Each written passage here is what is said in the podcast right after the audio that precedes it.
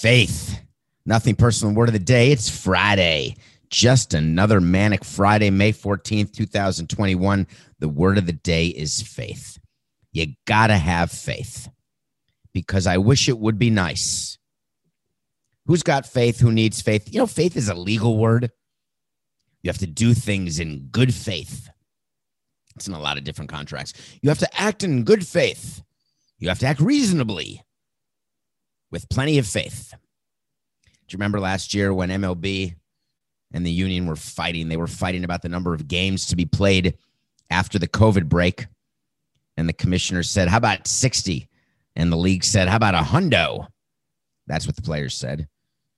And Rob Manfred said, I'm going to act in good faith and I'm going to decide the number of games, but I really wish we could agree on a number of games, but they couldn't agree on a number of games.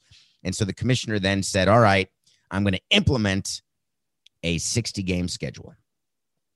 And then way back then, it was July 16th, 2020, right here on Nothing Personal. We had to wait to see. And the wait to see is when I say something's going to happen. Sometimes it does, sometimes it doesn't, but we're going to revisit it. The wait to see on July 16th, 2020 is that the MLB Players Association is going to file a grievance against Major League Baseball saying they didn't act in good faith and they could have played more games. Well, yesterday, word leaked out that, in fact, that wait to see happened. The Major League Baseball Players Association filed a grievance against Major League Baseball, alleging that it did not, in good faith, it did not use good faith. They did not have any faith they didn't care about the players. They only cared about money. Shocking. No way. They were in violation of the agreement. So they're seeking $500 million. That seems like a lot of money, right? Let me explain what that is and let me explain to you what's happening. Part of that wait to see on July 16th is that a grievance would be filed. Check. Part of that wait to see is that the grievance will never go to hearing. I can't give myself that one yet, but mark my words, we're going to win. When the players union files a grievance against the owners, the first step is they get a letter which is the body of the grievance. It states, "Dear Rob Manfred, we are officially filing a grievance as per the collective bargaining agreement, section Gimel, clause 49 line 62. And the grievance states that you violated the following 10 things. We want $500 million. Why $500 million? We don't have to tell you. Well, I'm going to tell you. Do you remember back when they were talking about how much the players were going to get paid? And there was a calculation done, which both sides agreed to, that for every game, there was approximately $25 million of comp that goes to the players for every game. So for $500 million, what the players are saying is you could have played 80 games instead of 60. You knew you were only paying us the pro rata share. Remember the big arguments last year? We don't want to pay you your pro rata salary. We want to pay you less than your pro rata salary. The players said you're giving us a pay cut, and the owners said we're not giving you a pay cut. If you make $162 a year and you play 60 games, you get $60. It's a dollar a game. That's not a pay cut. We'd like you to take a pay cut, which means we'd like you to play 60 games, but only get paid $50. That's under a dollar a game. That's a pay cut. And I got into all these arguments with all these people and lawyers and fans explaining, and people in the media trying to explain to them what pro rata is versus what a pay cut is. Just because you have fewer dollars in your pocket does not mean you got a pay cut. You may have done less work, and that's why you have fewer dollars. And that's what happened in baseball last year. You only play 60 games, you only get paid 60, 162 of your salary. So if it's $25 million a day, $500 million, quick math tells me, hold on, I got to just get to my last toe. 52, 3, 6, 8, 20. 20 games. Okay, so MLB gets the grievance. Do you think they panic? Do you think they call an immediate owners meeting? No. Dan Halem walks into Rob Manfred's office and says, All right, we're going to file a counterclaim right now. So MLB filed a counterclaim against the players. All that means is nothing. Practically speaking, here's what's going to happen. Under the collective bargaining agreement, when a grievance is filed, there are three people, a panel of three professional arbitrators who hear the grievance. It's like a lawsuit. It's like in court. There are witnesses, there's testimony, you're under oath. You have to show discovery, you have to show emails back and forth. If there's an email that says, Dear owners, this is Rob Manfred. We could definitely play 80 games, but we're only going to play 60 to really screw the players. Love, Uncle Rob. If there's an email like that, that's not so good, but there isn't. Rob's way too smart for that. That was just a conversation. So you go to arbitration. There's three men or women or people sitting in the front of the room. How do they get there? The rules are as follows Major League Baseball gets to assign one person to sit on that three person panel. I bet you that person is going to always vote in favor of Major League Baseball because that's how he, she, or they got their job. The union gets to sit one person on the three person panel. I bet that person is going to vote with the union because that's who pays them. Uh oh. That means the score is tied one to one. It's a three person panel. It's like their vote doesn't even matter. Thank God we have a third person, a tiebreaker because the score of an arbitration of a grievance that goes all the way is never 3 0. It's always 2 to 1. Okay. So MLB's person votes for MLB, the union's person votes for the union. That leaves a third person. Where does that person come from? From the fans. The fans get to elect a person. No, I'm just kidding. The third person has to be agreed upon by both the commissioner's office and the players. So there's a list of people, and then you choose. MLB chooses someone. The union says, No, I don't like that person. How about this person? MLB says, I don't like that person. How about this person? The union says, I don't like that person. How about that person? Each side can object a certain number of times, and eventually they agree together on a person. That person has been neutral. That person has voted on both the union side and the management side over the course of his career. These are professional arbitrators, by the way, part of the American Arbitration Association, AAA. And I don't mean they'll fix your car. So a third person gets brought to the table. In this case, his name is Martin Scheinman. And Martin Scheinman is no schlepper, folks. He's done about $10 billion worth of arbitrations. He is on the board, I think, of Cornell. He is a smart person, and he will hear a grievance that goes to hearing. And his vote will be the only vote that matters. But guess what?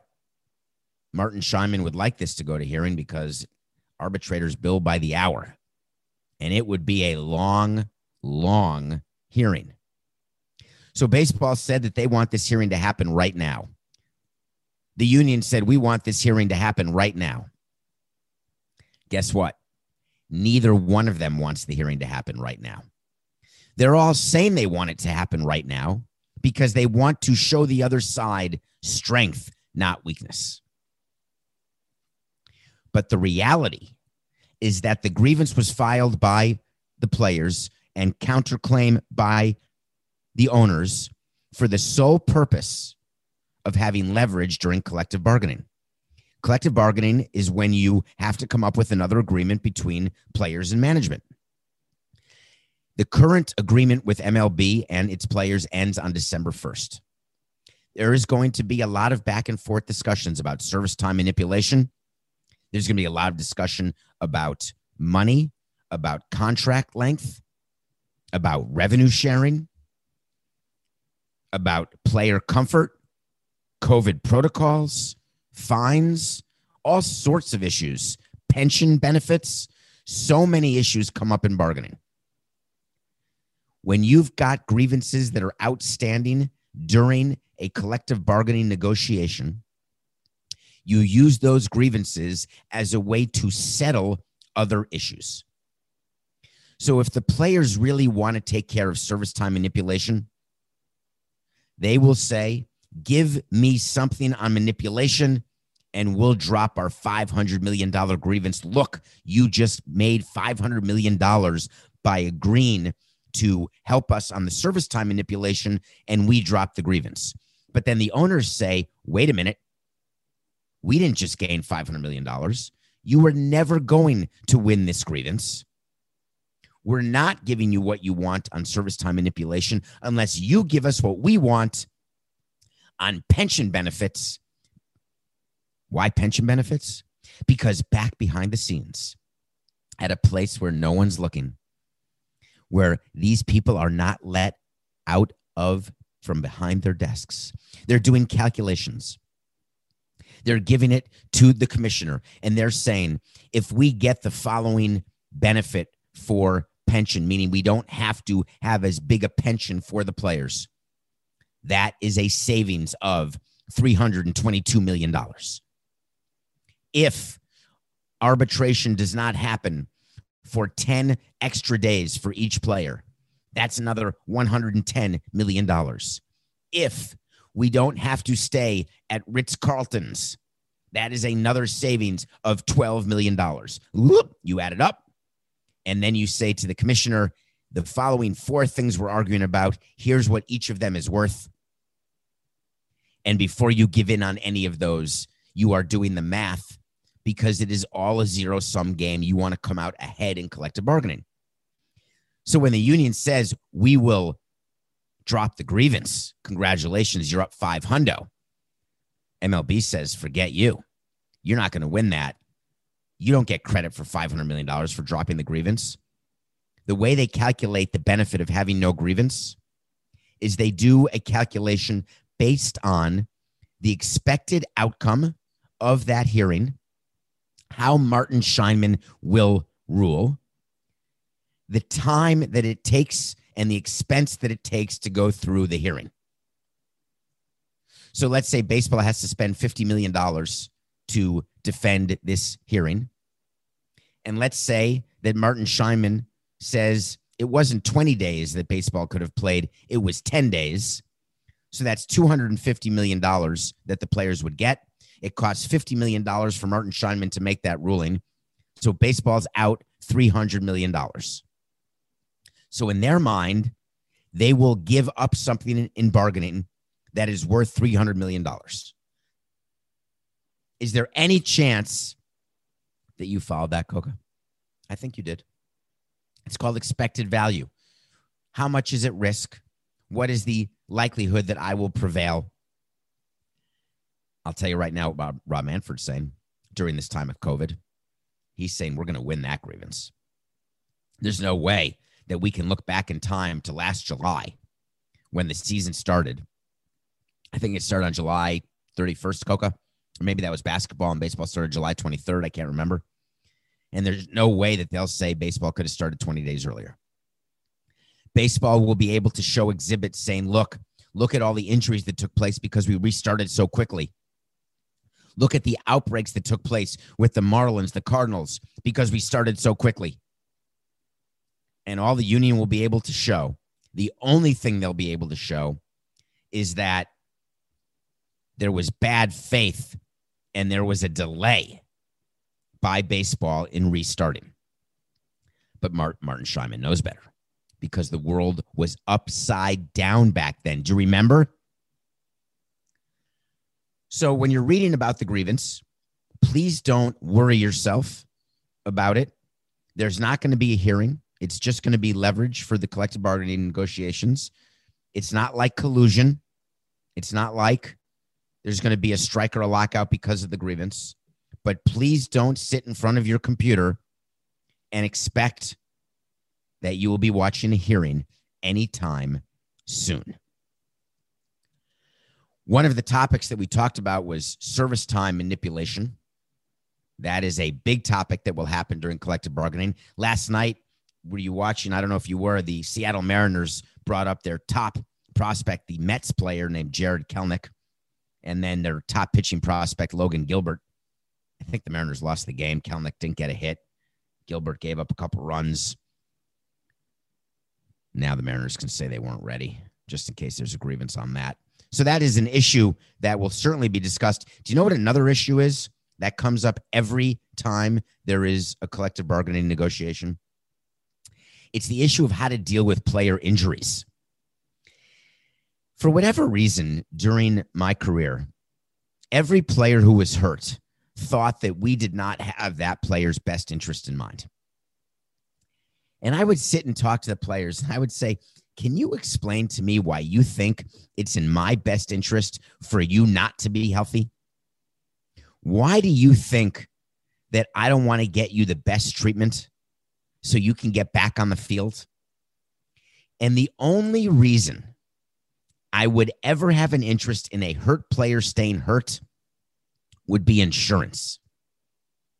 The only reason would be if we took out a health insurance policy on a player and that policy doesn't pay until a player's been out for four months, and after four months, you start getting paid by the insurance company the amount of the player's salary. And we say to the player, You're not ready to come back. We don't want you coming back. Why would we ever do that? Only if the player isn't able to come back. Only if the player isn't able to come back effectively. The disagreement I had with players was about delusion. Most players will say, I'm good, I'm ready, I can go. Because they know, unless they're on a guaranteed contract that is for life, they're playing for their next contract.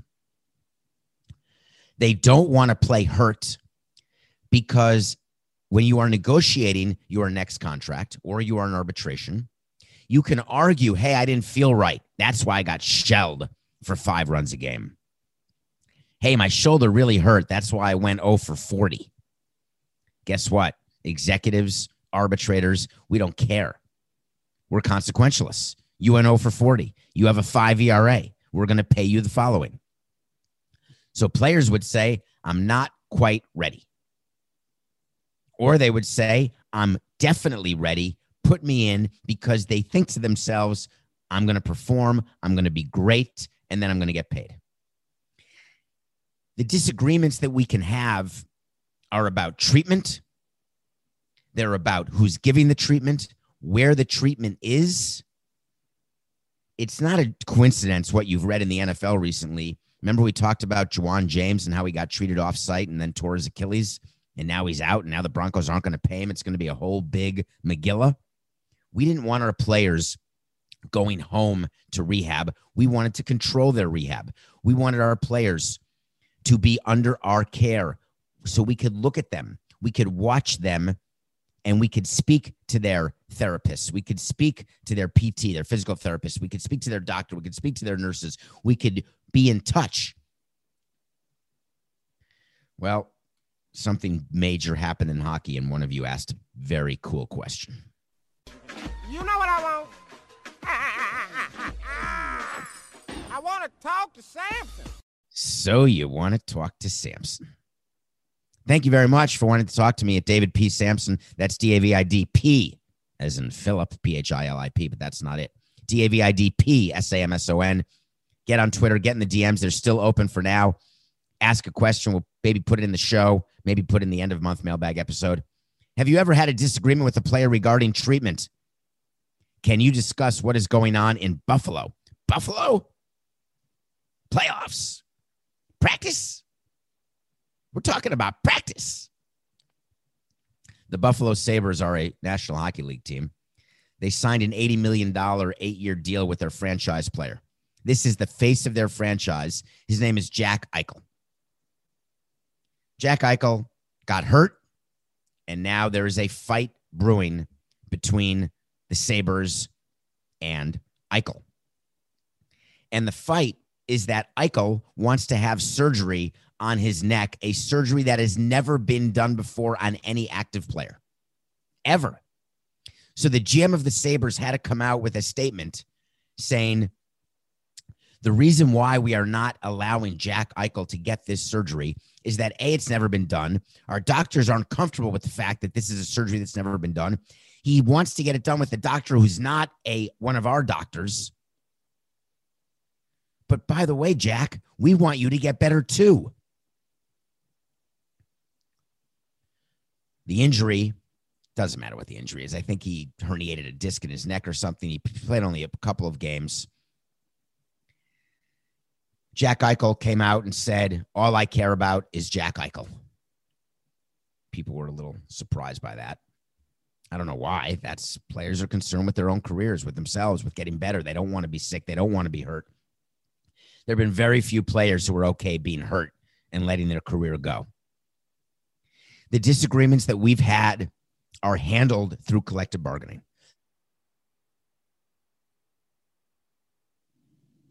I want to explain what that means, please. When you get hurt, you go to a doctor. We have doctors who we pay. They're called team doctors.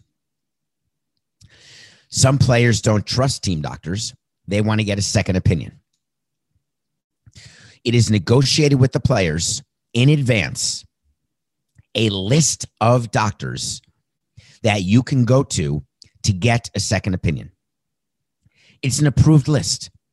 Picture it like your own health insurance, where you have to stay in network. If you stay in network, you're covered. If you go out of network, you're going to be out of pocket. A player will say, I want a second opinion. We'll say, fine, we will grant you that right. Go get your second opinion. That is your right. Here's the doctor to go to. Choose one of the 20 doctors. Player gets a second opinion. Player comes back. I'm not satisfied. I want a third opinion. I don't know if I should have Tommy John surgery. My shoulder impingement. Maybe it can be helped with a plasma rich PRP. I forgot what that stands for, Coca. PRP is the injection that we would do right before Tommy John. Platelet rich plasma is what a PRP is. It's when you take blood out, you do something with it, then you put it back in. I think it's pretty much doping. I'm not exactly sure what Lance Armstrong did, but I think doping is when they take all your blood out, they do something to it that's really cool, and they put it back in. I had a PRP during training for a race once, and it didn't do squat. But of course, I'm not a real athlete but it didn't help that much. But we try anything because we don't want a player to have season ending surgery or potentially career ending surgery. But when a player wants a third opinion from an out of network doctor, we are a straight no every time, no exception. Because what we say to the player under your collective bargaining agreement, if you go to a doctor who is out of network and you get treated, you are in violation of your contract and we can terminate your contract. And in baseball, players don't want their contracts terminated because they're guaranteed. Buffalo has a situation that it better be fixed because that's their star. And I was thinking back to when stars get hurt on your team.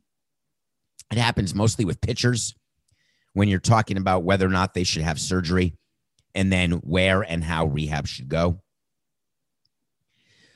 when Tommy John first started happening, there was doctor down in Alabama. Oh my God, Coca. Is today Friday?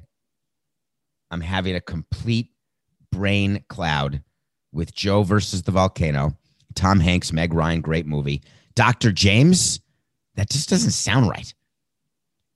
But it, I think it is right. Who's the famous Tommy John, Dr. Coca? I think it's Dr. He's out of Birmingham, Alabama, and Pensacola, Florida. I can't believe it. I can't. James Andrews. Thank you, Coca. Oh, God. Not Dr. James.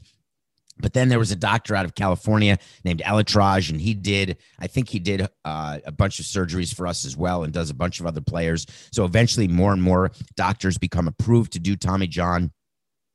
But I can tell you right now, if any of our players wanted to go get Tommy John from an in network doctor that wasn't one of the top, we would have said no So you want to talk to Samson? Have we ever had a disagreement? You're damn right. It happens all the time. Players want to always be near their homes. They want to be who they're comfortable with. We don't care about that. Buffalo's going to take care of this. I promise you, Jack Eichel. I'm not going to do it as a wait to see. Jack Eichel is not going to have surgery from an out of network doctor. He's not going to get neck surgery that's never been done before because he'll be risking his $80 million contract. It's just not going to happen. So, for all you Buffalo Sabres fans, just be calm. All right, we we need to go to break now. Um, we're going to review a movie that my guess is none of you saw, and I'd like a few of you to see it when when, when it's done. And then I have to revisit an issue that I think we discussed just yesterday, Coca. Didn't we talk about the fact that A Rod is just a window shopper? Was I wrong that quickly? Is it possible that A Rod is moving to the land of 10,000 lakes for real? Hmm. We'll be right back.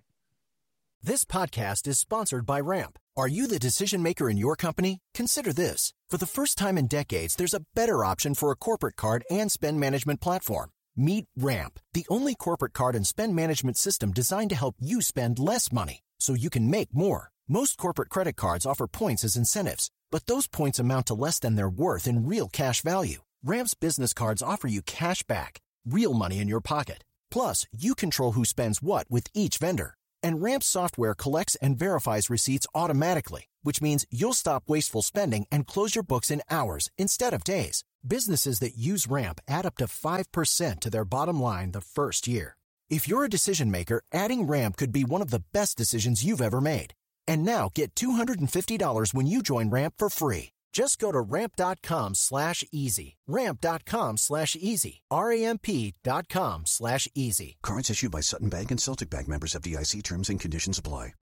It's happening daily. We're being conned by the institutions we used to trust. The mainstream media is distracting us with meaningless headlines instead of focusing on the harsh realities facing American families. Time is short before something big happens, and that's why so many folks are preparing. They're becoming self reliant by investing in emergency food storage from My Patriot Supply. Go to mypatriotsupply.com and secure four week emergency food kits for each member of your family. Each kit contains tasty breakfasts, lunches, and dinners, averaging over 2,000 calories per day. Save $50 on each four week food kit you purchase. Plus, get free shipping on Ready Hour four week emergency food kits. You're not ready if it's not Ready Hour foods. At My Patriot Supply, you can also get solar power generators, water filtration units, heirloom seeds, and survival gear. Order by 3 p.m., and your unmarked boxes ship the same day. Shop MyPatriotSupply.com today. MyPatriotSupply.com. Welcome back to Nothing Personal. My name's David. Thank you so much for joining us, for downloading, following, subscribing, and making it through the gauntlet of whatever it is that CBS inserts into the show without telling us. Coke and I had such a fight yesterday after the show. Go back and listen to yesterday's show. We have a sponsor named LinkedIn, and I talk about how great LinkedIn is, right? Which it is. You can post a job for free. If you want to hire someone good, you would basically go to LinkedIn because that's where all the candidates are. That's how we do it, actually and I read it exactly as it was given to me to read because I was grumpy yesterday. And there was a parenthetical that said ad lib here about an experience you had with LinkedIn. So I read it. Go back yesterday. It's pretty funny. During the read, I said ad lib here, your experience with LinkedIn. And Coca didn't talk to me the rest of the day. We finally got together last night to talk about today's show. I said, Coke, are you upset with me? Did I do something wrong? I knew exactly what I'd done. You know, when a kid does something and you don't ever say to a kid, don't ever ask a question that you know the answer to. It's silly. I said to Coco, what's wrong? But I knew exactly what was wrong. He was mad. I wonder whether he got over it. Given his sort of general silence today, I think there's a chance he hasn't because it's possible CBS called him and said, What kind of crap is Samson doing today? yeah, the numbers keep growing, CBS. You're going to be okay. Keep calm. We still watch movies, even on this road trip. Got a long trip today. It's ending. Driving to South Florida today. I will make it somehow, somewhere, some way for my son's high school graduation. But I'm still watching a movie a day. It helps keep the doctor away. Not exactly the doctor, but it helped keep something away. I watched a movie called Wander. Wander has a cast with Tommy Lee Jones, Aaron Eckhart, and Heather Graham. How could it not be a good movie? And then I didn't, I had no idea what it was about. It turns out Wander is like extreme measures. Remember extreme measures with Hugh Grant and Gene Hackman when they were doing all these experiments on people trying to save lives? Wander's one of those weird, strange movies where Aaron Eckhart is a conspiracy theorist who thinks that every I, I can't believe I was just about to say that, Coca. A conspiracy theorist who thinks everyone's out to get him. That's sort of redundant, right? And the movie is confusing. The movie is interestingly shot in a very strange. The cinematography is a town that you really don't want to go to, even on a cool solo road trip, because it's one of those towns where you feel like, like the town in Get Out, that's what it made me think of. There's something wrong here, and we don't know what. And throughout the movie, we start discovering in little breadcrumbs what's going on. And then the reveal comes, and you say, Oh my God, get out of there as quickly as you can. Tommy Lee Jones is a treasure. Heather Graham, if you don't like Roller Girl, then I just guess you don't like movies. Aaron Eckhart, Batman. Aaron Eckhart, I think he was in Thank You for Smoking. Aaron Eckhart's just a he was in Erin Brockovich. He was the boyfriend in Erin Brockovich. It's a great cast. I'm going to say that if you have a little time and you want to watch a movie that will be disturbing but interesting and will make you long for the time when Tommy Jones was in The Fugitive or in Men in Black, then watch Wander. If not, you could pass. Extreme Measures, however, you shouldn't pass on. Extreme Measures was a much better movie. Okay we got to move on to something that happened yesterday that that uh, I need to call out because it's not going to get enough attention, and it should. One of the greatest centers, the greatest center to me of all time, one of the greatest players for whatever reason he's never in the discussion is Jordan and James and Kobe. How people do not realize that Kareem Abdul-Jabbar, forget one of the top 50 players, he still is the scoring champion. He has scored the most points of anyone in NBA history he developed a shot called the sky hook. If you don't know what the sky hook is, you don't see it anymore. Why? Because everyone's shooting threes and dunking. The sky hook was the most incredible shot. You couldn't block it. You put your elbow out, you put your knee up, you curve your arm. You've all done it when you're playing horse. Kareem Abdul Jabbar made it famous and he could actually score with it. I would say if we're going to go back to old time NBA, Kareem Abdul Jabbar's hook shot and Robert Parish's jump shot, the chief who played for the Celtics, who would shoot with his arms all the way extended. He was a seven footer, and his shot would be with his arms fully extended, like Alex English. Those are unblockable shots. But Kareem Abdul Jabbar is not just the most prolific scorer in NBA history. Kareem Abdul Jabbar is an incredibly well known intellect, a jazz lover an activist, a civil rights activist before it was fashionable. His name was Lew Alcindor. He then converted and changed his name to Kareem Abdul Jabbar. Kareem Abdul Jabbar has spent his life trying to explain that peace is needed between the races, trying to educate people about racism social justice, having nothing to do with what went on with George Floyd. It was before George Floyd was born. I may be off on when George Floyd was born, but my point is a long time ago. And he was doing it during a time when you weren't being applauded for doing it, you weren't being congratulated, you were being stoned. Kareem Abdul-Jabbar has had a complicated relationship with the media and with the league and with the Lakers. He's a man of great pride. He is a man who has felt slighted, both by teams he's played for and by the league, but not in a way that makes you feel as though he's a sourpuss because Kareem is not that. He could be a little surly. I've been lucky enough to meet Kareem Abdul-Jabbar at several charity events. The most re- recent of which was a when I saw him at a stand up to cancer event, and I was born in Milwaukee and he was playing for the Bucks then and then was traded to the Lakers in one of the cra- if you think that us trading Miguel Cabrera was bad, the Bucks traded Kareem Abdul-Jabbar to the Lakers. I'm trying to remember who they got back, Coca, but I want to say it was some combination of a guy named Dan Myers, Brian Winters. There's no way I remember that trade. It can't be because that was when I was a very little kid, but it was a very big deal. But Kareem Abdul Jabbar had this reputation of just sort of being unapproachable and surly. But when you meet him, he is incredibly engaging, incredibly thoughtful. He's a writer of many books. He is very, very um, able to articulate his views of our society and where we've gone wrong and what we can do to do better. And the NBA, for the first time, is recognizing. Oh, thank you. It was Junior Bridgeman, Dave Myers, and Brian Winters. I was pretty close. I didn't mention Elmore Smith because they needed a center back. That was the trade. 1975, I was seven years old. Kareem Abdul Jabbar and Walt Wesley go to the Lakers for Elmore Smith, Brian Winters, Junior Bridgeman, and Dave Myers. Yeah, by the way, Junior Bridgeman, who, if you look up Junior Bridgeman, Coca, little known fact here, Junior Bridgeman played for the Bucks. He wore number two, as I recall. Good, good player, really good player. He is now a hugely successful businessman. He's made a hundred times more money after basketball than he did during basketball. I believe he owns car dealerships either around Wisconsin or around the country. That's Junior Bridgeman. Brian Winters was a good jump shooter. I believe he wore number 32. Is that possible, Coca? No, you don't have to check this. I think he wore 32 for the Bucks. Good shooter, but without Kareem Abdul-Jabbar, just not going to work out. So the NBA just today announced that they are creating a new award. It's called the Kareem Abdul Jabbar Social Justice Champion Award. I am so happy that Kareem will now be remembered forever. I am so happy that going forward, he will be associated with social justice.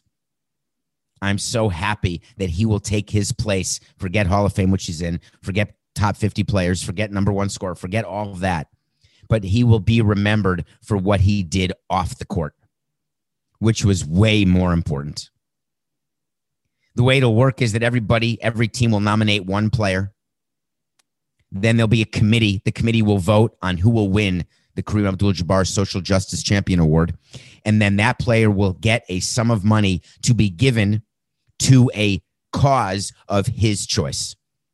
It will become, mark my words, it will become when the first person wins this award more important to that player than winning an MVP or a scoring title or a defensive player of the year. Players are going to want to win this social justice champion award, and they will always now associate it with Kareem Abdul Jabbar. Congratulations, Kareem. I'm very thankful that the NBA created this award for you. You deserve it. What we all deserve is another win. I, that's not even a good segue, Coca. You can't compare gambling to social justice champion awards, can you? Yeah, we'll try. We're 63 and 43. The Giants beat the Padres. No, they didn't. Are you paying attention? Because I misspoke yesterday, and it didn't take long for you degenerates out there to correct me. David, did you mean the Giants over the Pirates? What do we do? What's your pick of the day? So I had to correct it. It was the Giants winning with Anthony DeSclafani. And boy, did they ever.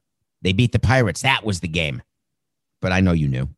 So we're 63 and 43, back to 20 over, and it's a weekend. So we're going to do three picks again. I'm a little bit into the NBA right now, although we just won a baseball game yesterday. We're getting toward the play in tournament.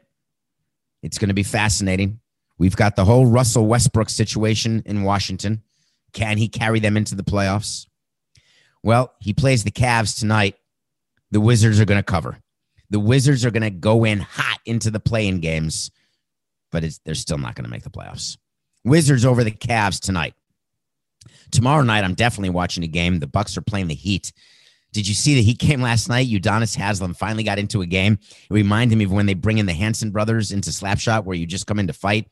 Udonis Haslem comes into a game, and two minutes later, he's got four points, two technical fouls. He and Dwight Howard get into a per, is it a per shuffle, a per scuffle, a for schliffle? A kerliffle, a carliffle, a kerfuffle. It's something. It's one of those words. Haslem got into it. Oh, thank you. A kerfluffle. I can't hear you. Is it fluffle? Fala- a kerfalafel. Ooh, I'd like a little tahini sauce right now. I'm going to find that on the road today. I'm going to find falafel, even though I can't taste it. I'm having a texture craving for tahini and falafel because Haslem had a kerfluffle. anyway, the Bucks play the Heat on Saturday night.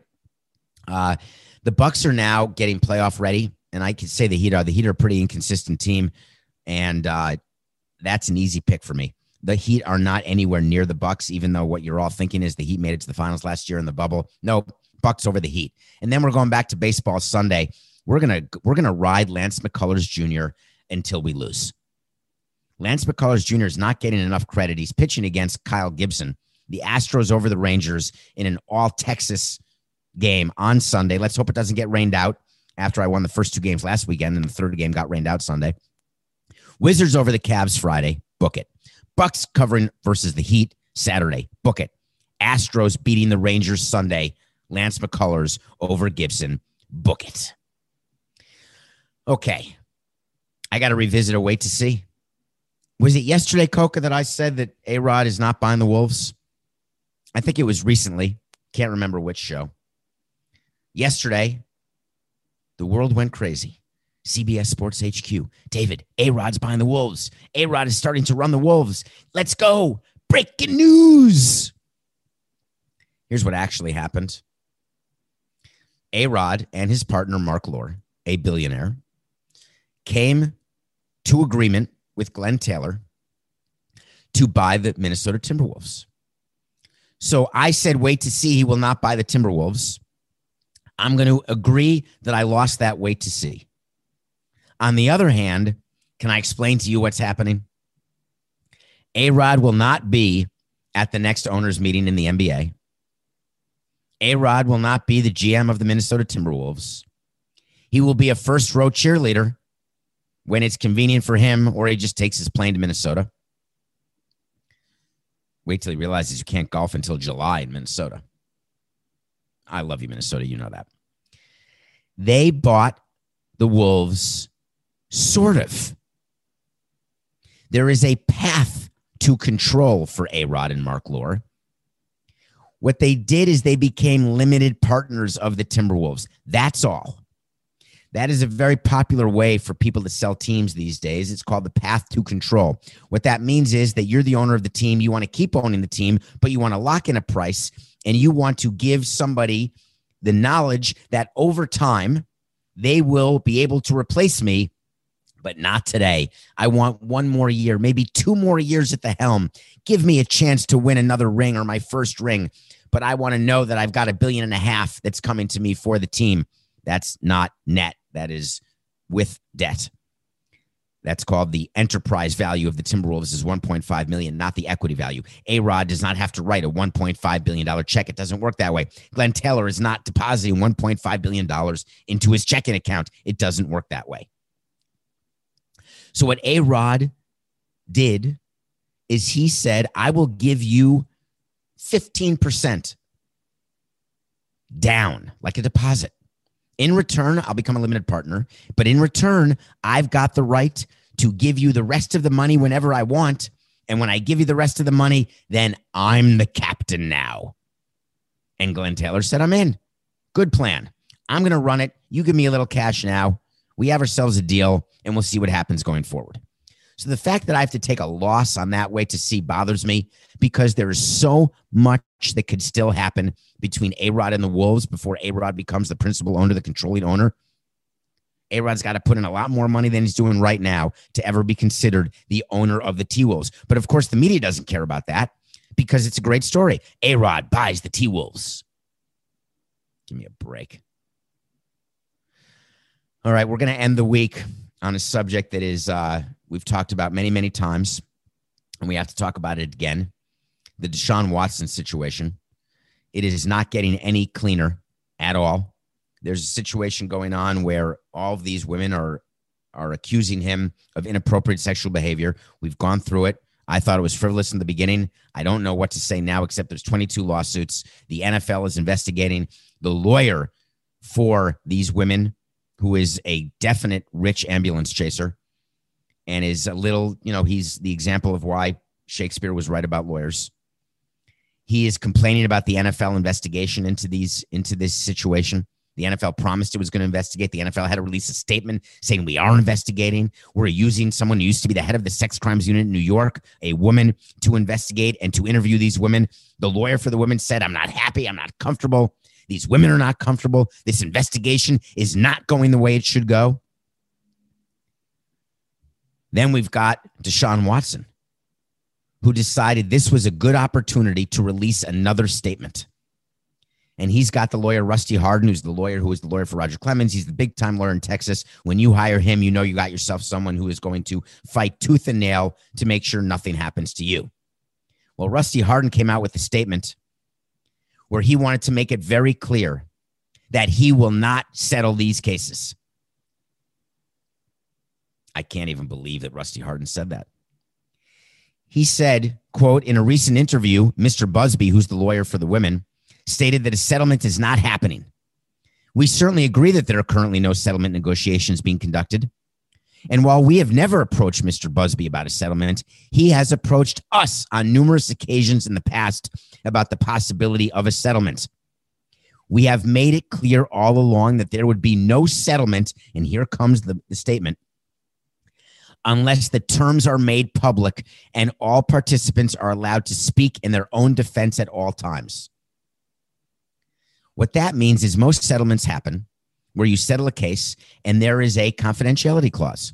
We can't tell you how much we paid to settle a case. We can't tell you whether we did what they said we did. We can't tell you we didn't do what we did or didn't do or what they said we could have done but may have done but didn't do but may have done just twice out of the 20 times. Most settlements have these clauses, and then we're left to wonder what happened. What Deshaun Watson is saying is the only circumstance under which he will settle is if he gets to say what happened. And he's okay with the women saying what happened. And the reason why Deshaun Watson wants that is he believes, as a quarterback, as a professional athlete, that everyone will believe him instead of these women. So he can settle with them, pay them, not go to trial, not risk any sort of criminal issue, although there could still be a criminal issue, not risk major civil penalties. But then he still gets to say, there was nothing inappropriate. I've never been disrespectful to women. My initial statement that I made is true. That makes me smile. The reason it makes me smile is that it is so rare, so rare to have happen. And this case is not that unicorn case. I'm going to give you a wait to see right now, actually. The wait to see is that the Watson case will eventually settle. This is not going to court, and the settlement will be done with an agreed upon release statement but that's all that will be allowed to be said. Deshaun Watson is not going to go on some speaking tour. These women will not be able to go on Oprah or Uma or Ellen or anywhere. It will be a regular settlement with confidentiality, but with an agreed upon statement. The Deshaun Watson is not about to go to court and have 22 separate instances where he has to explain what went on. It's not going to happen, period. Rusty Hardin may be a lot of things, Deshaun Watson, Anthony Buzbee, but there's one thing they know for certain it's business. This is nothing personal.